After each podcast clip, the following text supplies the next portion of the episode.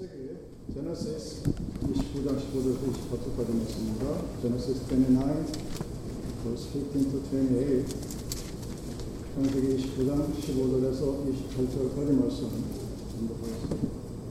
라반의 야곱에게 이르되 내가 비록 내 생질이나 어찌 그저 내 일을 하겠느냐?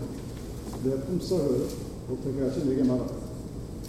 나단에게 돛달이 있으니 언니의 이름 내하여 아우의 이름은 나엘이라 레아는 실에 계약하고 알이 있다오니 야곱이 라헬을 더 사랑함으로 대답하되 내가 외삼촌의 작은 딸 라헬을 위하여 외삼촌에게 7년을 섬기리. 나단이 이르되 그를 내게 주는 것이 타인에게 주는 것보다 나으니 나와 함께 있습니다 야곱이 라헬을 위하여 7년 동안 라반을 섬겼으나 그를 사랑하는 까닭에 7년을 며칠까지 이겼다.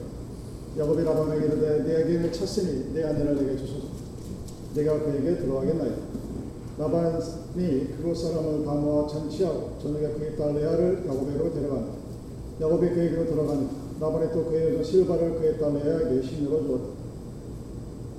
야곱이 아침에 보니 레아가 라반에게 이르되 외삼촌이 어찌하여 내게 이같이 행하셨나요 내가 나이를 위하여 외삼촌을 섬기지 아니하였나요 외삼촌이 나를 속이시면 어찌 됨이니?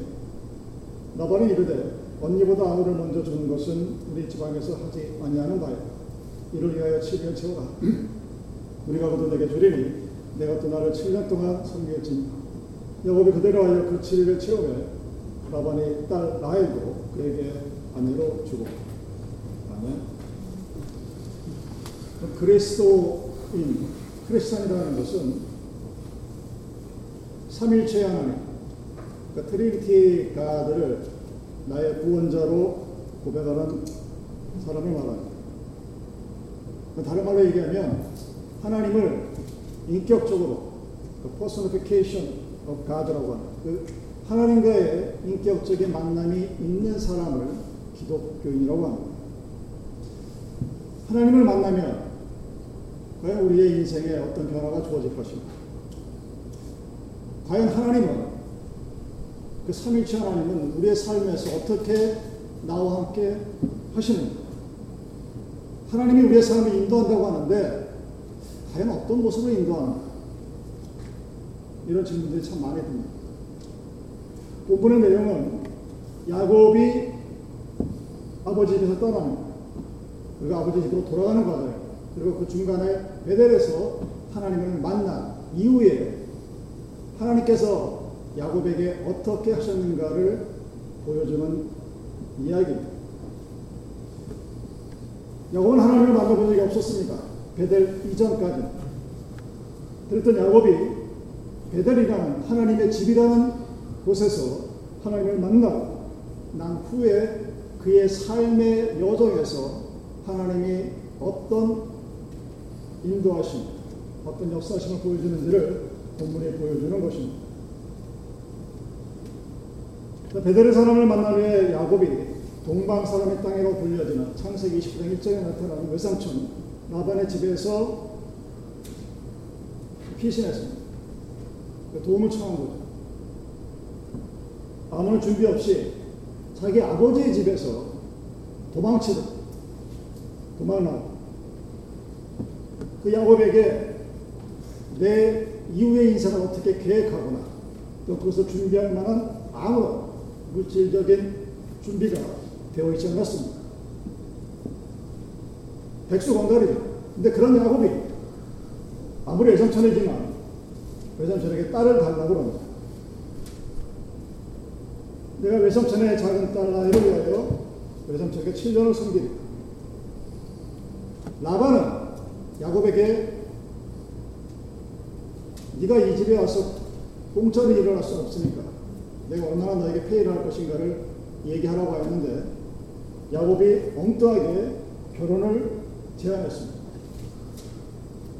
이거 당시나 지금이나 결혼 지참감이 없이 결혼을 시켜달라는 것은 무례하거나 또는 무리한 그런 부탁입니다.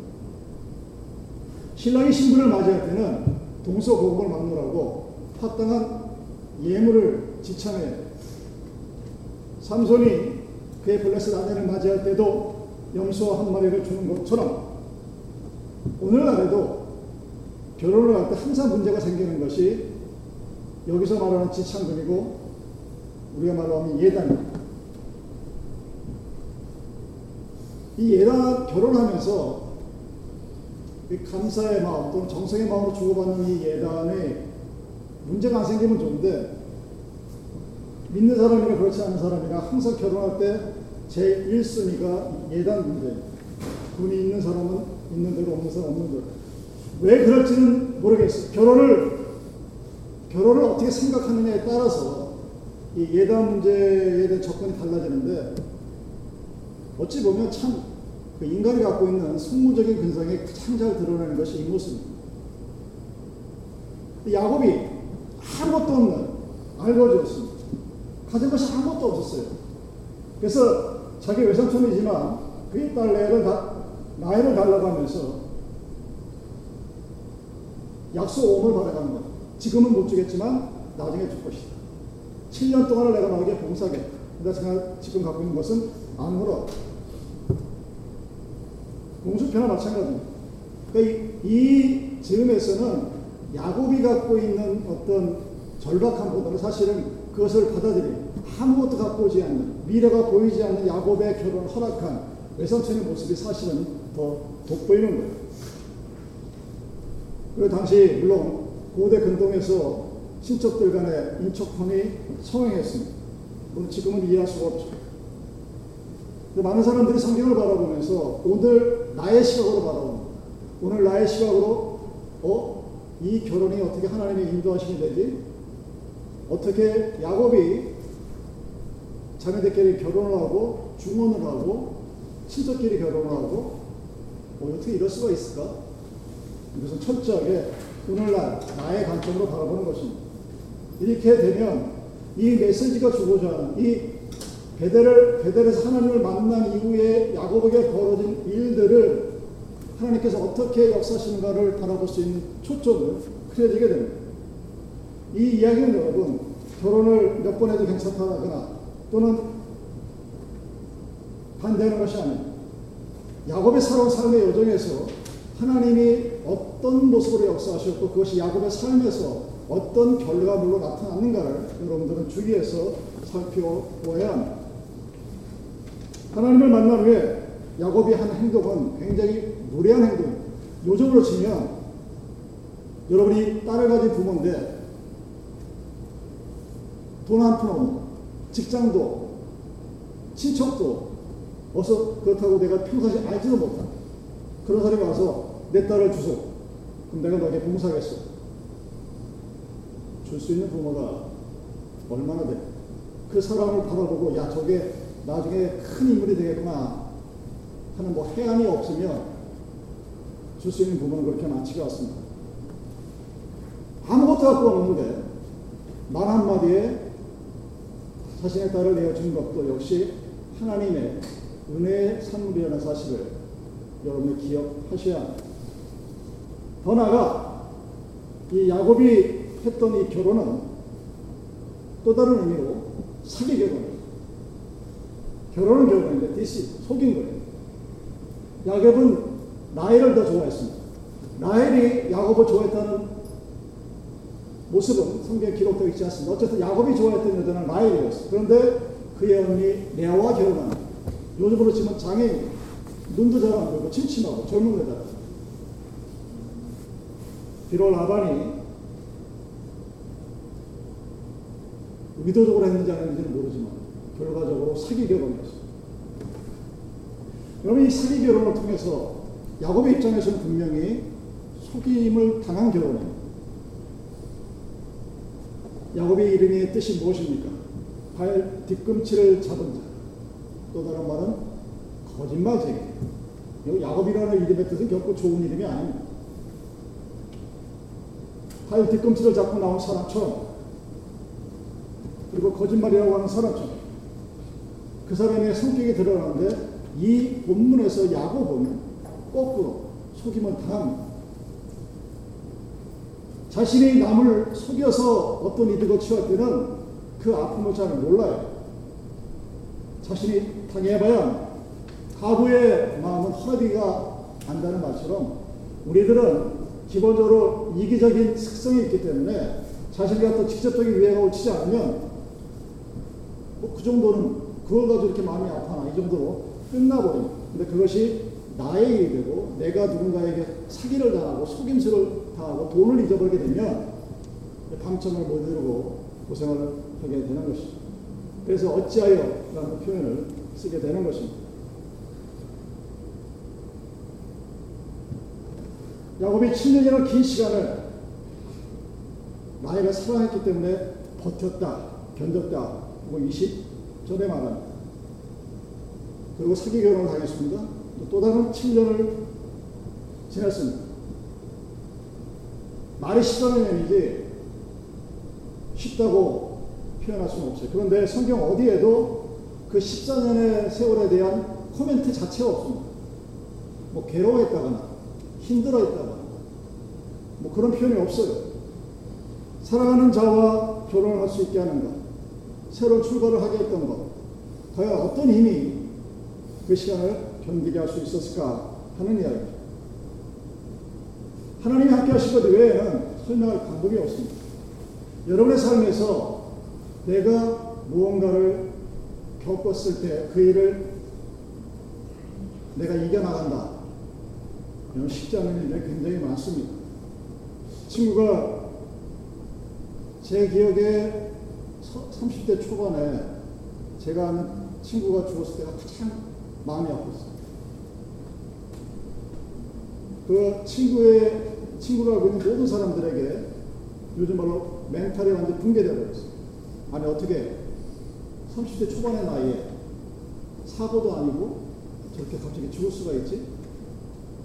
엊그저께 같이 밥을 먹고 같이 노는 거 재밌게 했었는데 하루아침에 그것도 그 휴증이 굉장히 오래 가는데 물론 시간이 지나면 점점 기억이 옅어지죠. 근데 무려 14년이라는 기간 동안 어떤 한 여자를 사랑해서 그 여자를 위해 뭔가를 봉사한다. 문학적인 상상력이 풍부하면 여러 가지 수없이 많은 에피소드가 나오겠지만 결코 쉽지 않은 일입니다. 성경은 어디에도 그곳에 하나님이 개입하셨다는 근거를 드러내놓지 않습니다. 그러나 우리는 그 삶의 시간 속에서 하나님이 함께 하셨다는 사실을 볼 수밖에 없게 되는 것입니다. 야곱이 여러분 어떤 사람이었습니까? 기본적으로 이 야곱이라는 사람은 자기의 이익을 위해서는 어느 누구의 피해도 신경 쓰지 않는 사람이었어요. 야곱이 속은 사람이 누구예요? 자기 부모예요. 아버지예요. 그리고 자기 형입니다. 다른 사람을 속인 것이 아니라 자기 아버지를 속이고 자기 형을 속여서 장자의 권리를 빼앗고 어, 그것도 어머니와 편을 나눠서 가족을 두 편을 나누고 그 도망치다 쫓겨나갔고 근데 그럼에도 불구하고 야곱이 후회하거나 또는 자책하는 모습이 나타나지 않습니다. 그것은 먼 훗날 다시 형 에서를 만났을 때 이루어지는 이, 이 상태에서는 자기가 뭘 그렇게 크게 잘못했는가 자책하는 게 없어요. 오늘날 우리들의 모습과 아주 많이 다른 사람이 야곱입니다. 아브라함과 이삭과 야곱 중에 가장 드라마틱하고 가장 인간적인 사람이 누구냐? 사람의 모습 가장 닮은 사람이 바로 야곱입니다. 여러분 성경은 인간을 가장 아름다운 모습으로 그리지 않는다는 사실을 여러분 기억하시기 바랍니다. 인류 최초의 살인은 형이 아우를 죽인 거였습니다. 지금 여기서 이스라엘의 조상인 야곱은 자기 아버지와 자기 형을 속이는 사기꾼이에요. 그 재산을 가로채려고 했었습니다. 장자꾼의 의미는 요즘으로 치면 복간 열쇠, account number와 비밀번호를 아는 것과 마찬가지. 그걸 속임수로 뺏은 거였습니다. 그랬던 그가 자신이 한 일이 얼마나 잘못된 거에 대해서는 생각하고, 생각하고 있지 못하다가 오히려 자신이 사기의 대상이 되고 속임을 당하고 그로 인하여 14년의 시간의 세월을 보냈을 때 그의 모습이 어땠을까? 그런 복잡한 신경 속에서 라일이라는 한 여자를 사랑하는 마음이 변하지 않았다는 것. 여러분 정말 대단한 하나님의 은혜일 수밖에 없습니다. 성경은 그 이유가 무엇이냐를 이 사건이 일어나기 전에 베델에서 그가 하나님을 만났다는 사실을 기록함으로써 그 위에 이루어지는 일 속에서 하나님이 그의 삶의 역사에서 어떻게 일에 개입하고 있는가를 보여주고 있는 것입니다. 그래서 하나님이 개입하면 모든 것이 협력하여 선을 이루게 하신다는 사실을 우리들에게 보여줍니다. 자, 사기를 당했어요. 내가 진정으로 사랑하는 여자는 라헬이었었는데 라헬이 아니라 메아리로 시력이 약하여 일도 제대로 할 수 없는 여러분 눈이 보이지 않으면 자기 신체 90%가 없는 거예요. 옛날 말에 몸이 열량이면 눈이 아홉 량이라고 했어요. 그러니까 눈이 보이지 않는 여자는 핸디캡 중에서도 가장 큰 핸디캡을 가진 그런 어이없는 사기를 당하게 돼요. 근데 주위의 사람들은 칭찬을 해요. 야곱과 라반의 사이에서의 문제지 야곱과 주위의 사람들의 문제는 하나도 없었습니다. 그런데 하나님이 그 레아에게 복을 주십니다. 시력이 좋지 않다는 이 의미는 눈에 잘 보이지 않으면 아무 일도 할 수 없다는 거예요. 근데 어떤 복이 주어졌습니까? 31절에 자녀의 복이 주어집니다. 레아에게 태어난 자녀의 이름이 뭐냐면 유다와 레위. 장차 이스라엘의 왕들과 하나님의 성전에서 일하는 제사장의 지파가 바로 장애인이었던 레아의 후손이라는 사실을 여러분 기억하고 사시기 바랍니다. 로마서 8장 28절에 우리가 알거니와 하나님을 사랑하는 자, 곧 그의 뜻대로 부르심을 입은 자들에게는 모든 것이 협력하여 선을 이루느니라 하는 말씀이 이스라엘 열두 지파 중에서 제사장의 역할을 하는 이의 후손이 바로 사기 결혼의 결과요 장애를 가진 여인의 자손이라는 사실 우리는 잊지 말아야 합니다. 하나님과 함께하는 사람의 특징이 이겁니다. 의도가 어떻든 간 상대편은 야곱을 속이려고 덤벼들었어요. 야곱은 속임을 당했습니다. 근데 그 결과는 협력하여 손을 이루게 하는 하나님의 참된 보고 그의 후손이 이스라엘의 제사를 섬기는 요즘도 제사장의 나라라고 불리는 것처럼 대단한 역할을 수행하는 자손들의 모습으로 나타납니다. 세상에 많은 사람들이 살면서 생기는 여러 가지 삶의 문제들이 있어요. 그럴 때 그 문제들이 생길 때마다 누구 탓을 합니까? 남 탓을 하죠. 천주교에서 맨날 예배 드릴 때마다 내 탓이오, 내 탓이오하고 그 주무처럼 외우는 그런 예식이 있기는 하지만 모든 대부분의 사람들은 이것이 내, 나의 문제가 아니라 너 때문에, 내 부모 때문에, 자녀 때문에, 친척, 친구 때문에 이렇게 되었다고 많은 사람들이 얘기를 합니다. 만약에 여러분 어떤 야곱의 경우에 내가 사기를 당했을 때 그것이 내 탓이라는 사실을 깨닫고 뭔가가 바뀌었으면 오늘날도 마찬가지예요. 어떤 일이 벌어졌을 때 아, 이것이 나에게로또 어떤 잘못된 문제가 있구나 하는 것을 깨닫게 된다면 세상은 여러분 지금보다 훨씬 살아다운 냄새가 나는 정말 살만한 그런 세상이 될 거예요.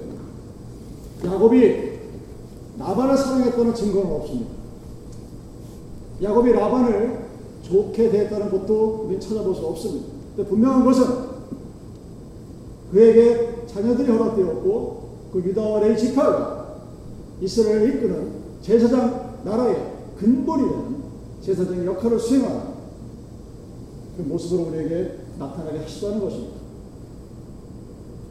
바로 그것이 사기 결혼을 당했지만 하나님과 함께 했던 야곱에게 주어진 하나님의 모습입니다. 어떻게 하든 하나님과 함께 하시는 자의 선한 모습은 그 누구도 막을 수 없다는 사실입니다. 나에게 잘못하는 자들이 있으면 그 사람들을 지적하기 전에 내가 하나님과 함께 하고 있는가를 먼저 점검해 보기를 바랍니다. 내가 하나님과 함께 하고 있으면 나에게 어떤 의도를 가지고 접근한다 할지라도 비록 그것이 사기요 나를 속인다 할지라도 그 결과는 제사장의 후손들을 거느린 것처럼 아름다운 모습으로 협력하게 하시는 것이 하나님이 함께하는 자의 복의 모습입니다. 그랬을 때 하나님은 우리들에게 하나님의 거룩함을 닮아가는 은혜를 주십니다. 25절에 있는 것처럼 이런 사람은 허물이 있어요. 저도 허물이 있습니다. 저도 누구에게도 말하고 싶지 않은 그런 나는 알고 있는 그런 허물이 있습니다. 아마 여러분들도 있을 거예요. 그런데 그 허물을 가지고 사람들을 앞에서 숨길 수는 있어요. 내가 여러분들 앞에서 나의 허물이 있음에도 불구하고 그 허물을 드러내지 않고 살아갈 방법이 있습니다. 여러분 일본 사람들의 속마음은 홈내라고 하죠. 일본 사람들은 겉모습과 속모습이 다른 것이 당연한 거예요.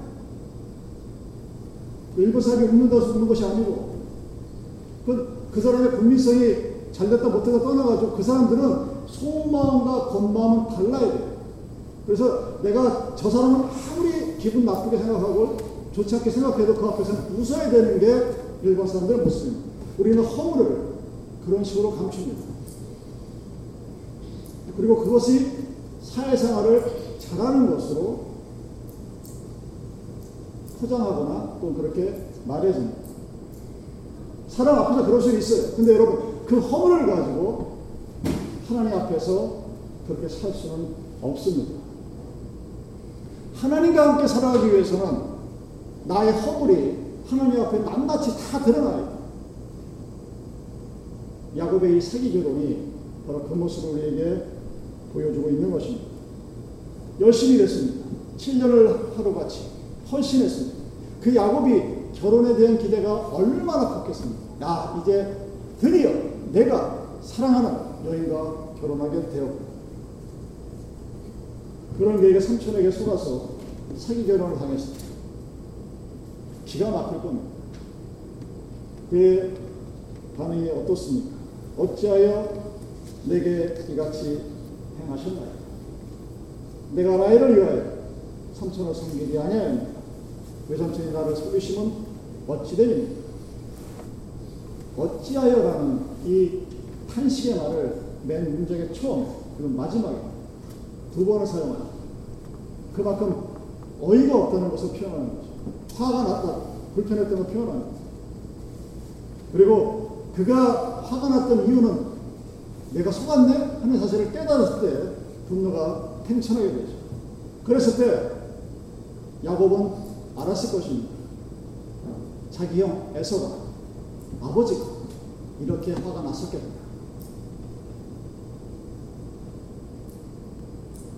누군가를 속인 사람들은 여러분 죄책감이 별로 없어요. 속임수를 당한 사람을 탓합니다. 제가 어렸을 때부터 저희 아, 아버지한테 세뇌가 되듯이 들었던 얘기 중에 하나는 뭐냐면 너 절대로 누구의 보증을 쓰지 마. 코사인 하지 말라는 얘기 또는 중학교 때부터 내가 그 얘기를 듣기 시작했는데 왜 그 얘기를 했는가 대학교 졸업할 때쯤 알았어. 코사인 잘못해서 망한 사람들 한국에는 미국 가면 법칙에 틀려서 엄청 많아요. 어쨌든 누군가를 믿지 않으면 절대로 함부로 하지 말라는 거예요. 그래서 사람들이 생각하기로 한국에서는 사기를 당한 사람에게 사기 당한 사람이 큰 소리를 쳐. 사기 당한 네가 바보라는 거죠. 야곱의 마음은 마찬가지였습니다. 아이 그래 자기 손과 짐승의 손도 구해 못한 아버지 얼마나 한심해 보였겠어.